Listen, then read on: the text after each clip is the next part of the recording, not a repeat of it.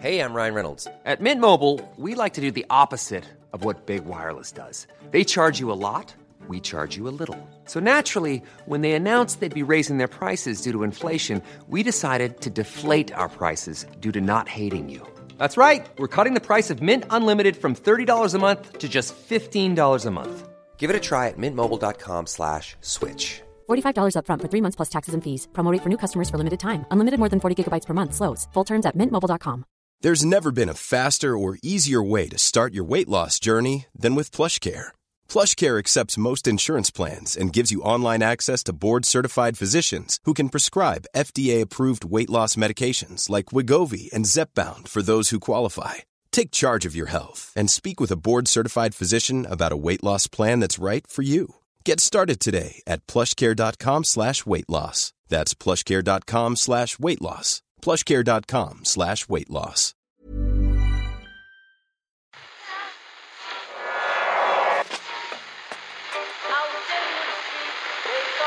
Which phone is that? That's the second time it's gone off.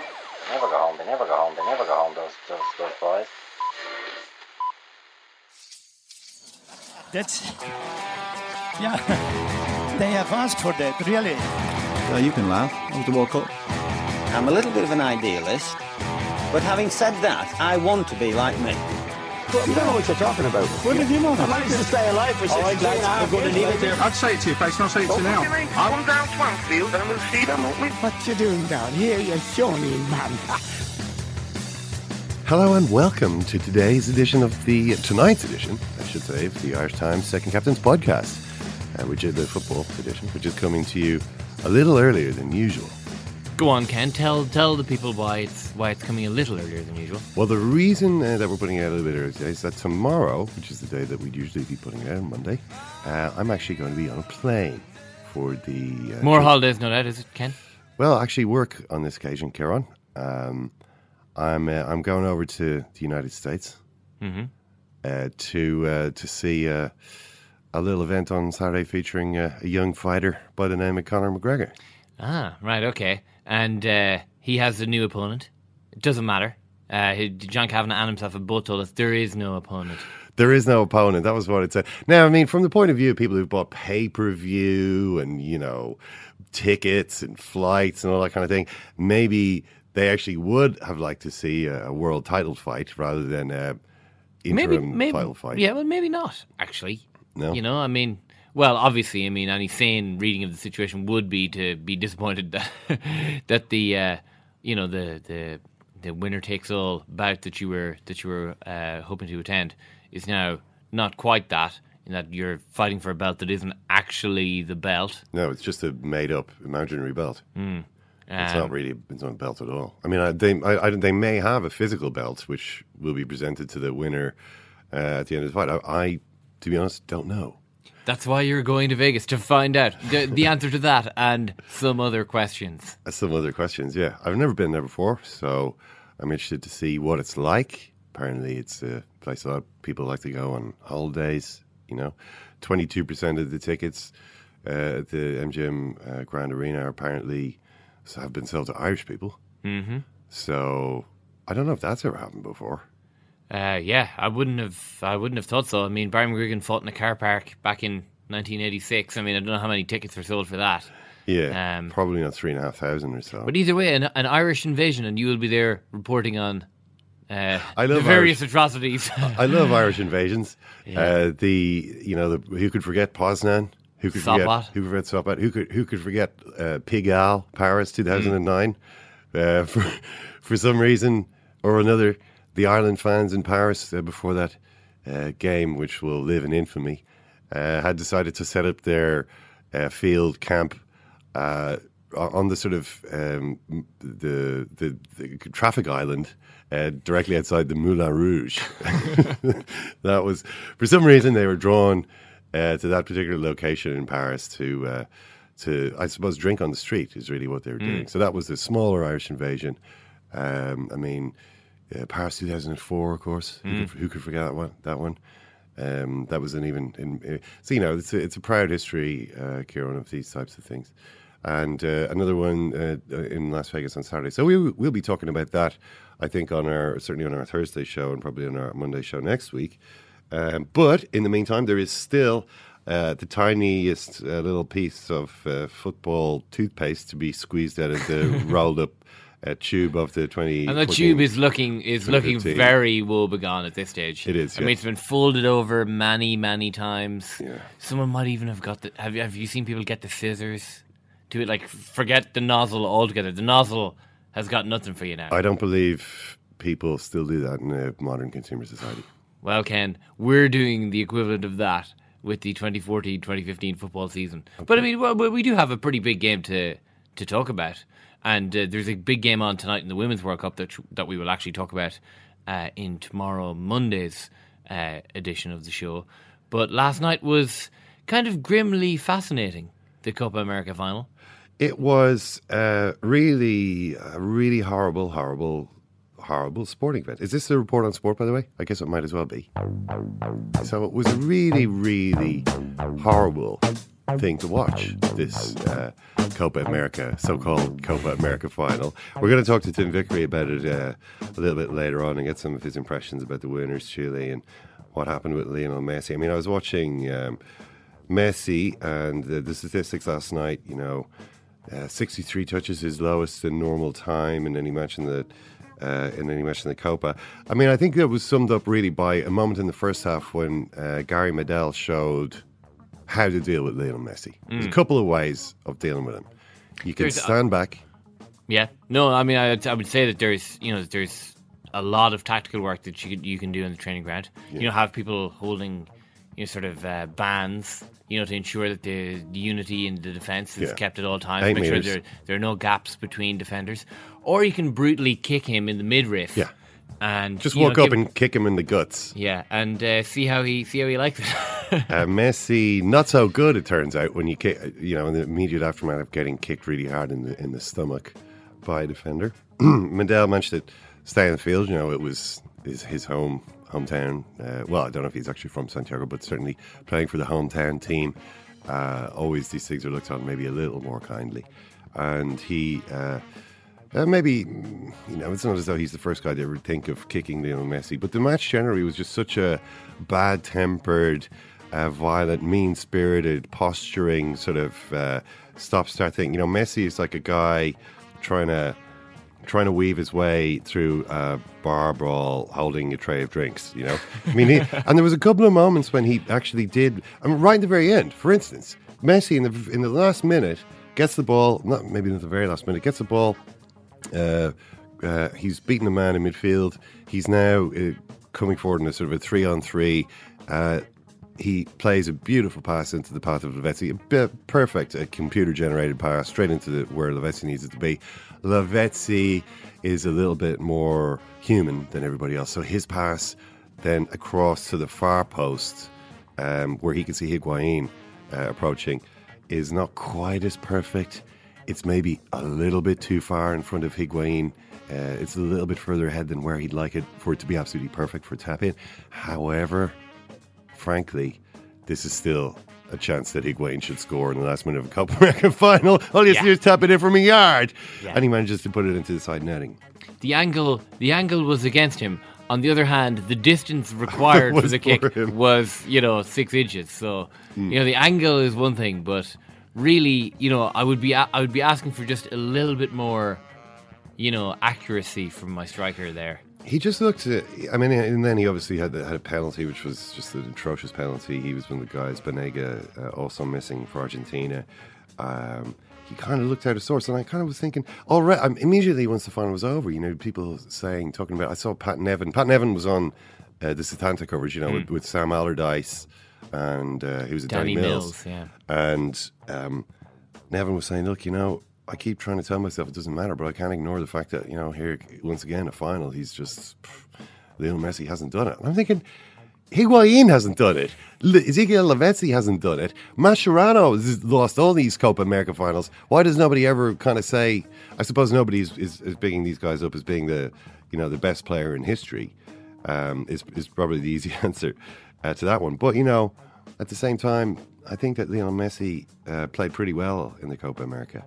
I don't think that the fact that he didn't manage to win the final for his Mm. team is a is a really. But you know, we'll get we'll get onto that. I, th- I think with Tim Vickery to see if maybe the Argentinians. I hope I would like to think that in Argentina they have started to uh, realize that this is important to him.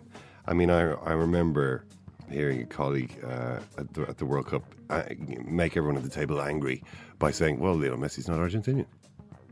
He's not Argentinian. He's in Catalan." And uh, everybody was, "Oh, you know, how can you say such a thing?" But you know, they all. Uh, I mean, I think there has been that attitude towards him in Argentina, and I would like to think that maybe.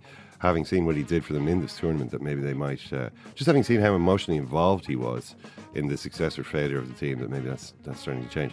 But Chile are obviously the champions. Another little team, uh, first time champions. Um, you know, we had uh, Jonathan Wilson uh, telling us today, you know, they've only got like two two songs or three songs in the stadium. It's not like a country with a with a huge tradition of successful football teams. Mm. You know, it's not really that type of uh, country. They just kept replaying the national anthem in the stadium last night, from what I could uh, tell. Yeah. Uh, just over and over again. Uh, and I know you love national anthems. South American national anthems, especially. Um, but yeah, I mean, the, you know, it's uh, you kind of look at a team like that, and you always feel a little bit envious, you know, from an Irish point of view. Why are they able to do it and we can't? And you know, you see a country like Uruguay; it's a smaller country than Chile, um, a smaller population. Again, is able to do it, and then you remember that actually the thing about these things is not just that you've got a guy like um, Medel who is there. I mean, there was an amazing shot of him at the end with the camera. I don't know if you saw it. The camera was on the on the pitch, and Medel Yeah. is there at the stand. And then turns around and he's like, "Oh, vamos, vamos," you know. And then he, He just salivating. screams, yeah, Yeah. screams into you know Campion America or whatever.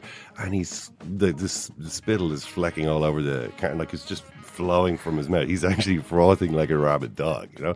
So you've got desire. Yeah, desire there. There's no question about the lad's desire. You've Ken. got you've got desire, you've got desire, froth mouthed, rabid desire. Yeah. Of the type that is so rare in international football these days. But you've also got Alexis Sanchez. He was brilliant, wasn't he? Yeah. And He was. He was. I thought the best player in the pitch by a mile. If I was an Arsenal fan watching that, I'd be like, "Wow, like we have the best player in the Copa America at the moment. This Yeah. guy looks absolutely brilliant." and scoring a penalty, everybody immediately on Twitter saying the same thing. It, it just reminded everyone of the same word. The same word came to everyone's mind, and the word was Balls. balls. Balls. Balls. Yeah. Look at the balls on this guy.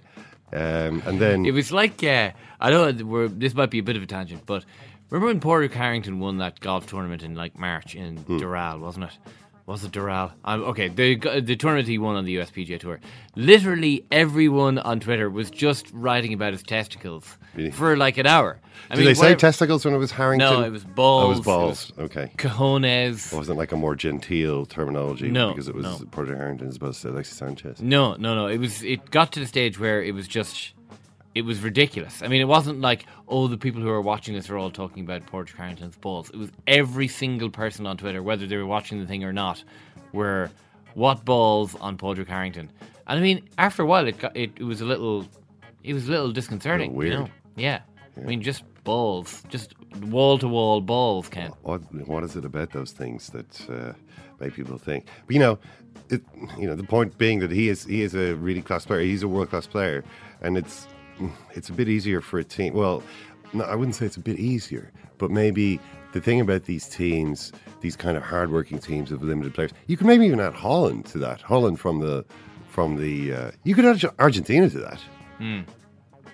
I mean, Argentina, I suppose they're supposed to have you know great players, Aguero, and Di Maria, and so on and so forth. But you know, really, it's one great player that they've got um, that gets them to these finals, um, and that can really make all the difference. Uh, I think in international football, maybe not so much in club football. You know, you look at Uruguay; it's the same with uh, Luis Suarez, um, Holland, maybe with Arjen Robben. Um, that if even if the rest of your players are quite mediocre, you know, as long as they're organised and hardworking and doing all that kind of thing, one great player as well can make difference. That's the bit that we need to Hmm. work on, I think, here uh, somehow. Wait, just play the waiting game. I think is our solution. to that. Okay, well, uh, we'll we, we'll see how that develops for us, I suppose. Um, Wait for the Alexis Sanchez of Ireland to to come to fruition. I didn't see if anyone was talking about the balls of the England uh, uh, women's team who who have finished third in the world. Uh, penalty again the fifth penalty in five matches. Um, no, the fifth penalty in three matches, I should say. The fifth. Everybody, everybody, there was everybody was getting a penalty in the semi-finals of the Women's World Cup, but also in the third place match, England uh, beat Germany, and their coach um, then um, was essentially saying, "What we need to do is." Uh, he says, I hope teams have seen something that makes someone in the club stand up and say, Why aren't we supporting women's football? Why haven't we got a women's team? Why don't we have a women's youth development section? Imagine it was the case for all 92 Football League clubs. Wow, we'd see a change then, wouldn't we? Um, they're sixth in the world, but he pointed out after the match that there are more registered players in the state of New York than there are in the whole of England. It's pretty incredible, I suppose. Wow. Uh, um, um, it just kind of un- underlines maybe the uh, the fact that the United States are the giants of this game. Uh, by the time, probably by the time you're hearing this, they'll be either playing Japan or have uh, lost Japan or defeated Japan. We'll talk about that on in the uh, in the other program how that uh, went in the end. Uh, but still, streets ahead of England, a third uh, for them, a pretty good outcome. So we'll talk about the the match anyway. There's a couple of other of these kind of close season stories. One of them involving Slaven Bilic. Um, West Ham are in action already. yeah, they they uh, won three 0 against Lusitanos of Andorra. Um, Slaven Bilic allowed Academy Director Terry Westley to take charge of this one, uh, prompting an angry outburst from Lusitanos boss Xavi Rura, who says, "I think he felt we weren't important enough for him to be there." Um, so essentially, that Yeah, that'd be about. That would be my reading of the situation. Also, I imagine that he has won many titles. Maybe he thought he was the special one. He is the West Ham coach, so I expected him to be on the bench. Slaven Bilic, the special one, should come to Andorra. The minimum thing I can hope for is that this won't happen again. Bilic uh, is not having any of that. This is what he said. He said, I don't want to disrespect anyone, and especially not a football team from Andorra, uh, said Slaven Bilic, with, I think, a, a tone, a slight, a, just a subtle note of irony in his comments there. I think he is showing flagrant disrespect. He says, I wanted to show respect to Terry. He coached this team, he took them for preseason in Ireland, and he knew, knew them all well. Um, apparently, Bilic did uh, give a, a speech to the boys in the dressing room, at least. Um, the manager and the chairman um, uh, apparently did this, and so that would be, I guess, uh, uh, Sullivan or Gold and Bilic. Um, and according to Westley, he said they said wear these shirts with pride and honor. Well, the actual quote is wear these shirts with pride and some honor. You were following some outstanding players: Geoff Hurst, Bobby Moore, Frank Lampard, Rio Ferdinand. It's time for you to create your legacy. The manager did that speech. He was very respectful for the game.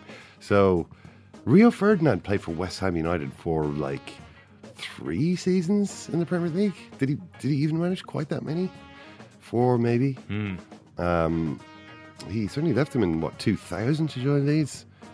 Uh, but you know, and, and Lampard was a man who was. your fans hate these two players. Now go out and respect their memory. I don't know if they do hate Rio. Did they? I don't know if they did, but they definitely hated Frank Lampard at the time he left. And in fairness, every time he went back there with Chelsea, you know, he was delighting and you know, giving Mm. sticking them- it to them. He really, really was. So um, I don't know. Um, Bilic, though, I suppose Bilic probably played with them, uh, so maybe he uh, he's coming at it from a different angle, you could say. And just uh, one other thing is that Robin van Persie may be Florin Raducioiu has worn this jersey. you know, that's uh, the- he may have Marco to up- Boogers. Yeah, he may have to update his references slightly, but nevertheless. Van Persie may be uh, playing uh, for Fenerbahce pretty soon. Apparently, personal terms already agreed between him and them. Um, so it, it kind of all seems to have ended. Well, we don't know yet whether he's going to necessarily move, but it seems as though if he's happy to move and Manchester United are happy with the fee, he will be out of there. And it all kind of went fell fairly flat for him at the end. I mean, I feel I feel a little sad about this, and especially talking to you, Kieran, because you are, or rather, he is the player I think that you could have been if you'd had Yeah, you're absolutely right. just a little more. I mean, if if only someone had. Well, see, it goes, it goes back to the FAI development. Uh, Well, look, you were. know, I mean, you- like, it was a, well, you how were- did I slip through the net, Ken? That's the big question. You I'm were asking. failed by by a failing system. I mean, obviously, I'm not talking about the system that's in place now, Mm.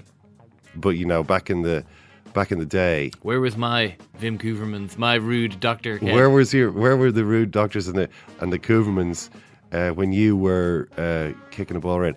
We know if you'd had a bit more personality, toughness of character, heart, desire, will to win, Talent. and footballing ability. Yeah, well, yeah, but I mean, I think you have them all there. Pretty much. Basically, he's he enjoyed uh, thwacking a ball extremely hard with his left foot. Yeah. and that's the only part of the game that I can derive any any real joy from. Well, you have a similar, I'd say, a similar sort of body shape, and obviously left-footed, and that's what, that's essentially what I'm talking about. Yeah. That's why, that's why you're the Robin van Persie, the closest thing to Robin van Persie I have played football with. Um, But so- never, yeah. But I mean, it's it it would it's so. I mean, his failing reflects badly. Is basically you, you see, basically he's coming back to me. Is he's, that what you're, he's is that what you're regressing to your level. Yeah. both of you there. Uh, no, I mean, I'm I wouldn't. I wouldn't ever say that about Roman van Persie. I mean, he. I, I wonder though. He, I mean, you described it as his failing. I mean, it's not necessarily his failing. Is it maybe just his his, his life cycle uh, has been complete? I mean, Alex Ferguson sort of signed up for the short term. He was never going to be around. You know, a man for all seasons or many seasons. He hmm. was kind of a man for one season, the 2012-2013 season, quite specifically. Ferguson's last season, and he did the did everything he was supposed to do. He only did it once, but maybe that was enough. I mean, I don't know. I I think with Van Persie, he probably should have stayed with Arsenal. I think you know he could have gone to Arsenal and said, "Look, give me a vast amount." They probably would have paid him what he was getting from Manchester United. I mean, and then he would have had the. You know, I think maybe the status. I mean, I don't. I don't even know if he's really looked at that fondly by Manchester United fans. Obviously, Arsenal supporters maybe in a few years' time will remember his goals for them as opposed to the fact that he left them for Manchester United. But I don't know if even Manchester United fans think really all that much of him. You know, Well, I, w- I would say that uh, you know you kind of have to put in the years for you know true legendary. St- I mean, and what you're talking about is you know whether the guy is regarded as one of the great players of the of Manchester United's history, and I don't think there's any doubt but that he is not. he's not. No, He's not anywhere like that. But I mean, one brilliant season to win a league that really, with the squad of players that Manchester United have, they should never have won. yeah. I mean, I think that that certainly It's an has, it carries cachet. If only that could be. If only that could be put down by the 2012-2013 um, thing. You know, wherever it's listed. If there was a little star, and then they said, "By the way."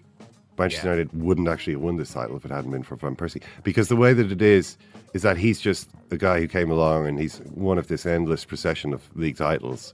And there have been so many players who played bigger parts than he managed to. Well, I mean, not necessarily in an individual season, but a lot of players have been kind of bigger figures in the history of Manchester United just by sticking around longer. Yeah, he was so good that season that I, that I actually thought United had a better chance to win the Champions League than they had for quite a number of years in that season because he was so good that in the tight games that United were losing in Europe, just because they didn't have like just a stellar, brilliant Cristiano Ronaldo type who could do something brilliant and win games that maybe they didn't deserve to. Van Persie was that good in that season. Um, he was good enough to to have, have actually gotten them quite a distance in the Champions League if if if, if he had gotten the help that he that he that he needed. You know the point I'm trying to make. Basically. if he hadn't uh, screwed uh, screwed that shot wide against Real Madrid in the uh, away match, do you remember that? Yes. It's one of the things that lives in my head. Van Persie, 10 yards out at the Bernabeu, manages to dribble the ball wide when he's been Mm. smashing them in from this type of position. anyway, listen, uh, I think the toothpaste is pretty much all gone now, so uh, we're gonna um, we're gonna wrap this up, uh, Kieran. Uh, we're gonna put away our nail scissors, throw the two halves of the toothpaste tube in the bin, and uh, come back in a second with Tim Vickery. A Flame hair, flame hair, flame thrower of truth, Mr. Ken Early. Mr. Ken Early. Mr. Ken Early. Every so often, I'm on the bus and I suddenly turn around and bite somebody. John Hayes, I'm talking about on Yeah. John Hayes. Now, I always thought that was ridiculous. He had won the victory over himself. He loved Brendan Rodgers. That's where it goes from. Thanks a lot, Pepe. Fair to say anybody could have managed those guys? No, of course not. Let me show you right now for you give it up. Tim, uh, it was an amazing victory for Chile. First time winners of the uh, Copa America. Um, how, how did you enjoy yourself in Santiago last night? Um, well, if uh, if I hear another Chile fan outside my hotel window sing "Chi Chi Chile Le Viva Chile," I'm not sure I'm going to be responsible for my actions. Um, but it, it, you can't begrudge them a victory. They were the side who scored most goals in the championship. I was very disappointed in the final, though. I, I really had hopes of two attack-minded sides, two teams who, who go forward better than, than they defend, going at each other, and a real great spectacle where the individual stars would shine and they didn't really on either side. It was uh, it was I thought I thought it was a dis- disappointing final, um, but impossible to begrudge the fact that at last the Chileans have got something to put in that trophy cabinet. Well, finals are always a bit disappointing, really, aren't they? I mean, what was I can't remember the last time I saw a really exciting final where both teams uh, played to their uh, their potential.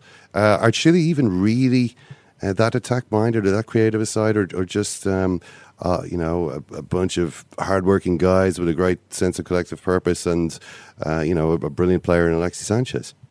Well, they, they do throw a lot of players forward. Uh, and, and, Chile, in full flight, I think are one of the finest sights in national team football because they, they're throwing so many men forward and, and, and going at such pace.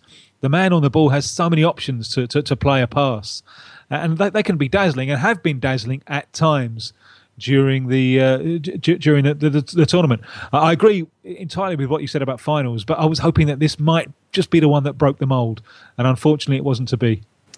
The success of uh, a team, whether at club or international level, in the last few years tends to lead to a lot of praise of all the off-field guys. Maybe it's just they sort of uh, flock forward to claim credit. But I mean, I can think of say the French national team, which led to you know Gerard Houllier getting quite a lot of work, and you know for his work at Clairefontaine and so on. Um, you could say the German national team, uh, Barcelona, maybe most obviously, uh, even Belgium more recently. Always when a team succeeds, people start talking about the system and how the system uh, led inevitably to this uh, on field success. Um, I don't know what you think of that whole idea in principle, but I wondered in the specific case of Chile, is there anything uh, that systemic that we can praise about them? Is, is, is this success in any way the result of an inevitable process that's taken years to, to come to this point? Well, it's it's probably the result of playing at home as, as much as anything else. However, uh, there is something to, to praise about Chile. I remember that on the first time I was here, it was uh, for a tournament at the start of 2004, and I spoke to Elias Figueroa, um, still probably the greatest all time Chilean player. His career spanned the World Cups from 66 to, to 82. He was a great defender. And he told me then, you know, he said, the problem with, with football in Chile, we've never had an identity. We've never really been sure about what we are. There have been times when we tried to copy Argentina or Germany or Brazil. We've never been us. I think that started to change in 2007 when Marcelo Bielsa was appointed. Now, Marcelo Bielsa from Argentina, former national team coach of Argentina, uh, and he's has a method of play very influenced by by Holland, where he wants to play high tempo, high intensity in your half of the field. He wants to attack. The conventional fullback is a waste of a player. He wants both of his wide defenders attacking at the same time. He wants to create two against one situations down the flanks, and this just seemed to work with Chile. Where with Argentina, Bielsa had always been swimming against the tide because there was no place, for example, in Bielsa's Argentina for Riquelme, foot on the ball playmaker in the classic Argentine style. He didn't have a place for that. He wanted more intensity. But with Chile, he was working with a blank canvas. And that identity thing really, really worked. And that's been carried on by the current coach, Jorge Sampaoli, who is uh, a, a self confessed Bielsa devotee. So that, that, that I think has been one of the, the key narrative lines in, in South American football, I think, over, over the last decade. Chile finding an identity, a method of play, and that they've been true to it no matter who they've played, no matter where the game has been played, they have tried to attack and tried to impose themselves on the game. They weren't 100% capable of doing it against Argentina because they were they're up against a rival who were probably better than they were. Um, the, the, the Argentina coach Gerardo Martino, he said after the game, he, he said on balance, he thought his side deserved to win on 120 minutes. I only disagree with him on one point.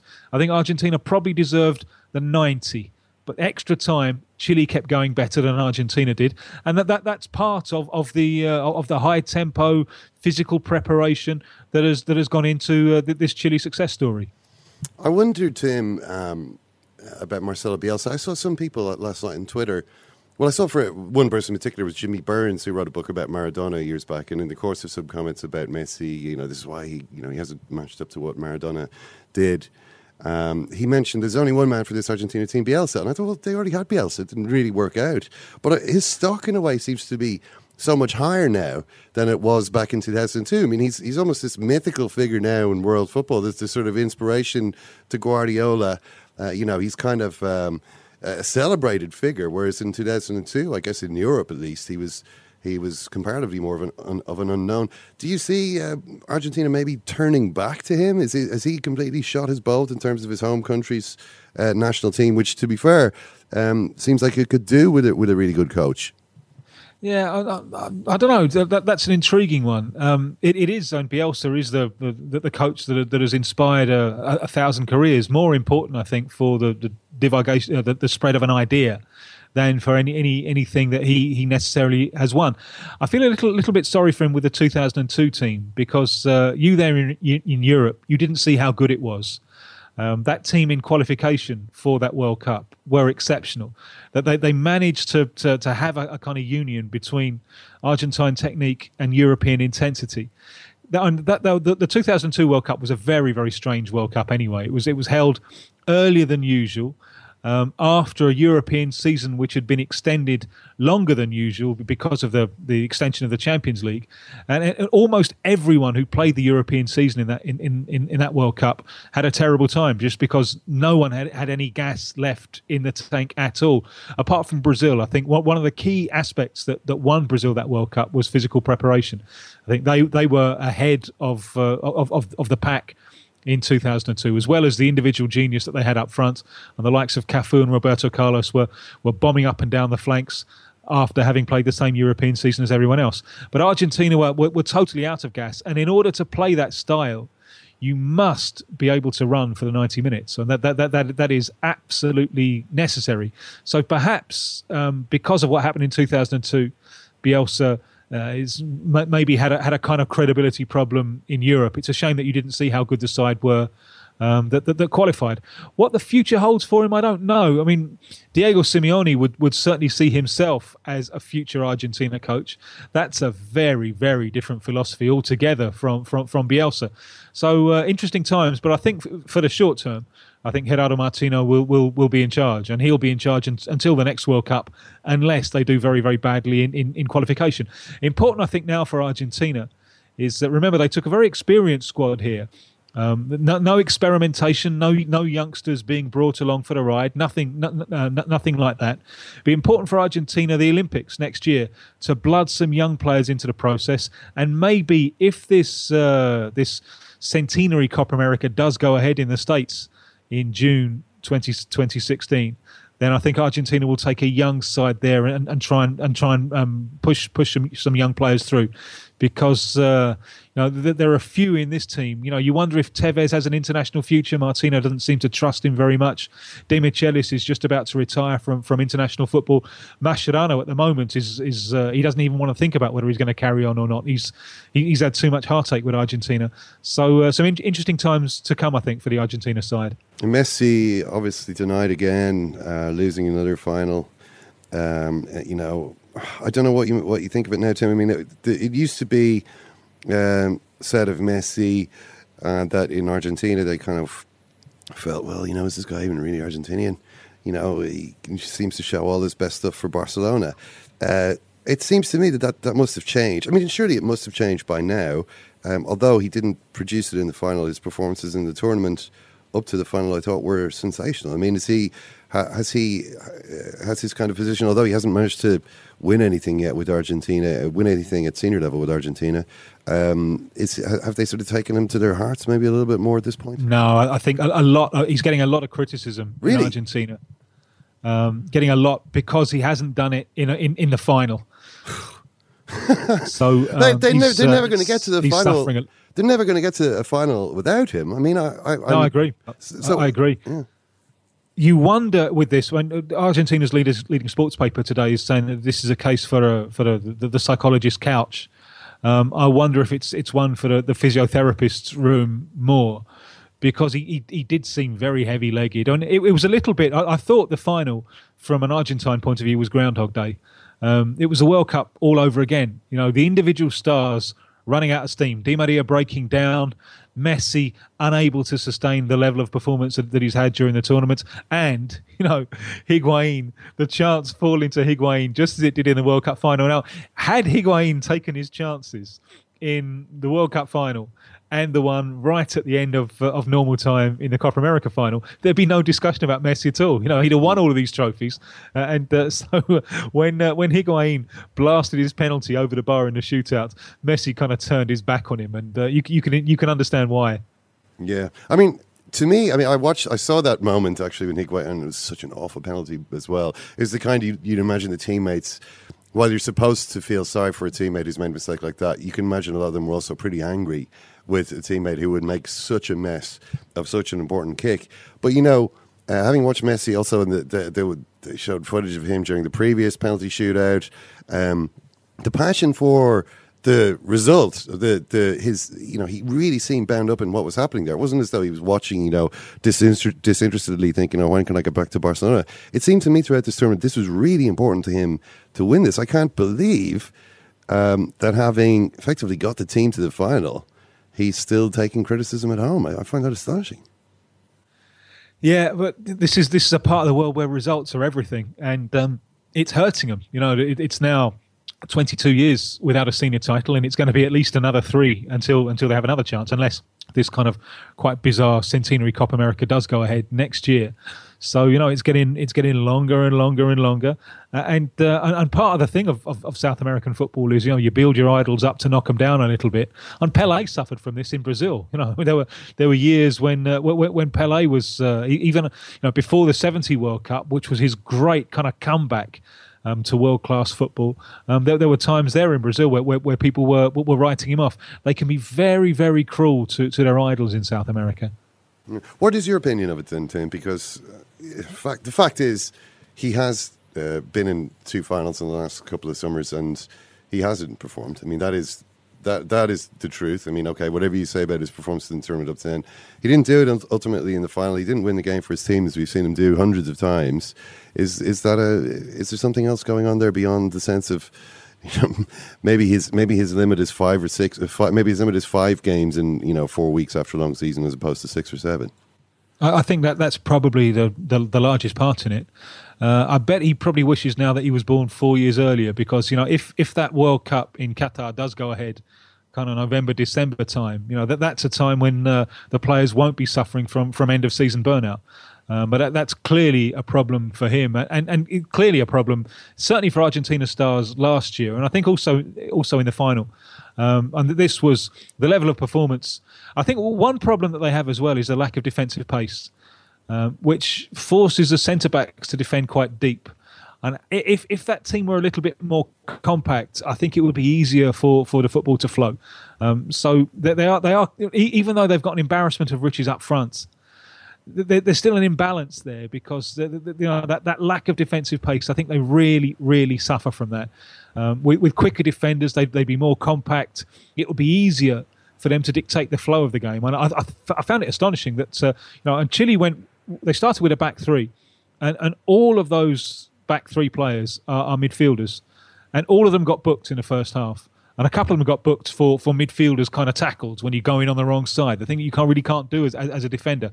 And I thought there at half time, I thought there is no doubt that Argentina will be able to get one at one or, uh, or maybe even two of these players sent off. They'll, they will be able to put them under pressure, and that pressure never materialised. And I think one of the reasons for that is the defensive line is too deep because they're slow because they don't really trust their their, their pace when they're being launched against against Alexis Sanchez. I think that that's an absolute urgency for Argentina to come up with some quicker defenders. Uh, just it's a, it's going to only be a footnote in this final team, but it was something I was really puzzled by last night, and I haven't. I have, maybe the answer is known to everyone, is really obvious. Uh, who's over there? But Carlos Tevez sitting out the, the whole game. I thought, what is going on here? You have a player like Carlos Tevez. I, mean, I can't understand why he's not in there. Was there was there a bust up? Was there an injury?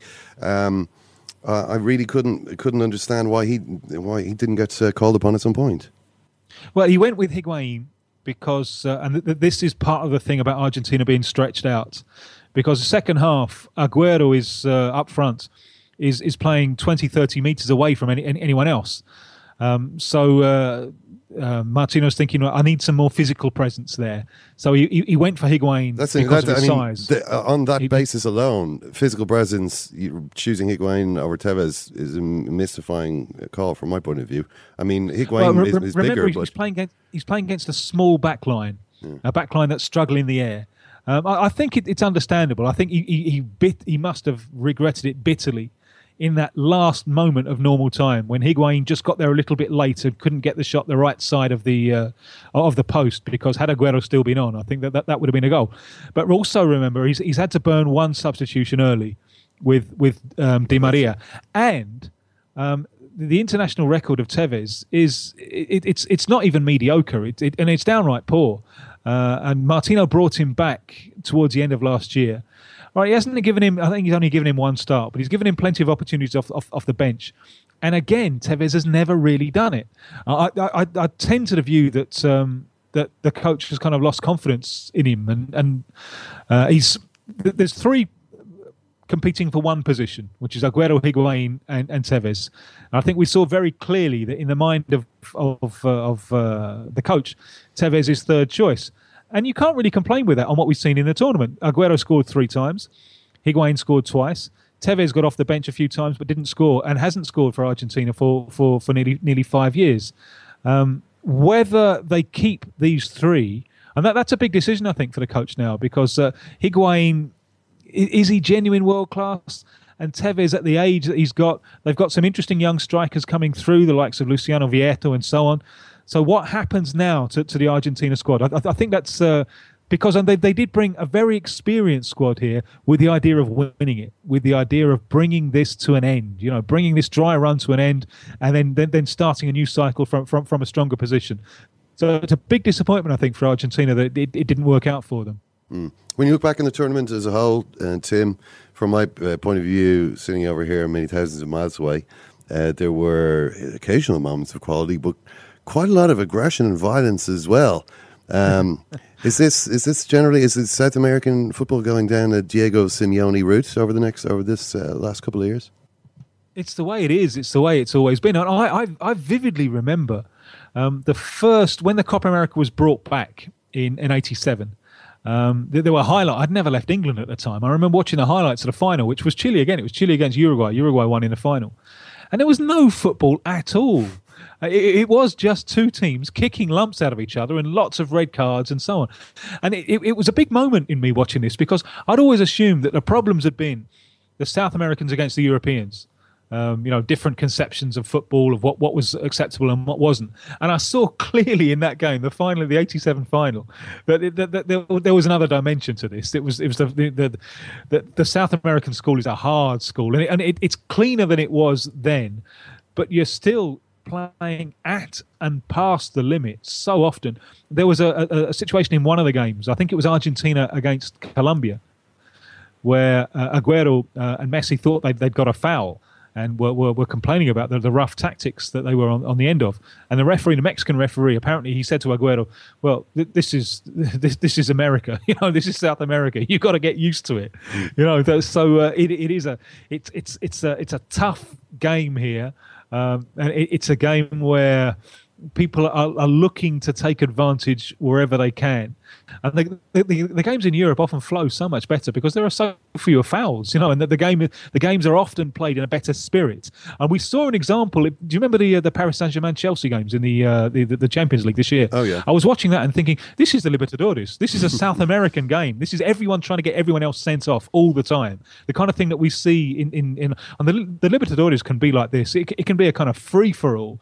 So uh, unfortunately, that that's uh, that that's a side of, uh, of of South American football. Well, I wonder though. Do you think that might have the the sort of hardness of it or the the ruthlessness of it uh, has anything to do with the fact that you know when you think of all the best attacking players in the world? I mean, there was Sanchez who who scored the winning penalty last night, but you know Suarez, Messi, Aguero, um, Tevez wasn't even good enough to get into that game last night. Apparently.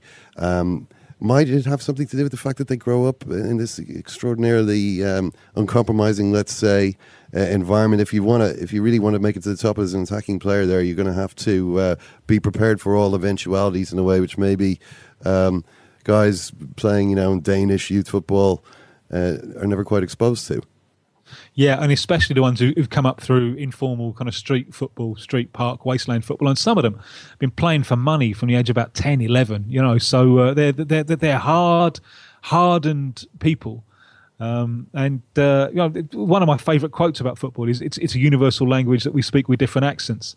But that ruthlessness and, and, and, and, and that hardness, and especially with, with the skillful young players, um, because they're playing if in, in informal football, they're playing at the age of because they're so good, they're playing at the age of like 13 against 15, 16, 17 year olds. Uh, and and sometimes you know they're, they're not the biggest; they're, they're just more skillful. So they've got to come up with a little bit of ruthlessness as a as a, a self defense strategy. Now, what we're seeing in Brazil is something else happening because uh, a street park wasteland football has been under attack in Brazil. You still see it, but in the big cities, it's been under attack from urban expansion and also from uh, just urban violence. So the way that Brazil produces its kids is, is is more through futsal. You know, you get them into a into a, a sanitized, secure environment in futsal, and that means that there's a referee always present. And you can see that clearly in Neymar. You know, Neymar, a player who's been a hot house, who's come up through through that way. There's a referee always present. So the presence of a referee is absolutely fundamental to the way that Neymar plays, and he's looking for protection from the referee all the time because he's going he's going to ground all the time looking for fouls. Uh, and uh, the, the, way he plays, there is inevitably friction with the referee, which ended up getting him banned from uh, from the rest of the competition in the Copa America. Whereas someone like Tevez, you know, he's coming up play, playing playing street football. Tevez can find his own self defense strategy and doesn't need the referee so much. That's brilliant stuff, uh, Tim. As always, thanks so much for joining us from Santiago today. My pleasure. Thank you. Tim Vickery there uh, in Santiago, and interested to see that, uh, in fact, now in Argentina, everybody does think Lionel Messi is a uh, fraud, charlatan. Um, uh, it's basically no good, uh, you know, scoring all those goals, winning the Champions League, inspiring your team to the final. If you then don't win the final as well, come back to me when you have won the final, is Argentina's message to Lionel Messi. Personally, I think that's a little bit harsh. Mm. Although I suppose, you know, for the guy that seems to have everything, maybe it's important for the rest of us to feel as though we can still keep something back from that guy. Yeah. I mean, maybe there is a sense in which Lionel Messi would start to just become a little bit annoying. You know, if if uh, well, yeah, but same you're saying if he, you know, he'd be even more annoying if uh, the people from his home country uh, loved him. Mm. I'm like, they really should love him, though. I mean, th- this isn't really something we should be having a debate about. Yeah. You know, it's kind of like saying, you know, the. I mean, it's it's stating the obvious that Argentine, Argentinians should love him, really. Yeah. Given how really terrible the other players have played in both the World Cup and now in the Copa as well. I bet they probably love Higuain more. They can relate to Higuain's uh, anguish. I think His- a lot of people could relate to that penalty anyway. I, yeah, I can. There's literally no one thinking, well, he still hit that a little better than I could. You know, Diana Ross maybe. Diana Ross is looking at that penalty going, wow, he really struck that. He really hit that. He blasted that. Everyone else in the world is thinking, yeah, I could I could probably have done that. What does the addiction players have to do? I mean, I'm, I'm thinking of Rojo's penalty as well in the shootout against uh, Colombia. I mean, Rojo, again, one of those ones where you think, yeah, this guy is going to think he's probably going to overpower around the basement here. But, you know, there, there can be too much power. Uh, you can use too much power in a situation like that. But, you know, let's not expend any more power on this. We are uh, we're done. This is the Irish Times uh, Second Captain's Football Podcast, uh, coming to you a little earlier than usual. As I said, Women's World Cup final reaction in our other show when that match has actually taken place, which it hasn't just yet. Um, but until then, Kieran, I thank you, Good man, Ken. Thank you. and I thank you too for listening, and we'll talk to you soon. Good luck.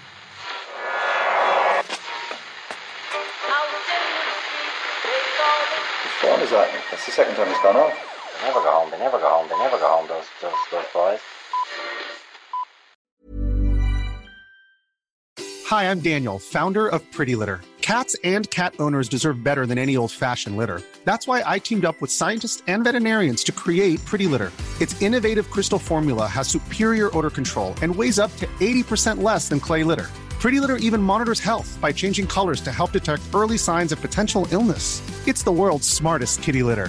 Go to prettylitter.com and use code ACAST for 20% off your first order and a free cat toy. Terms and conditions apply. See site for details.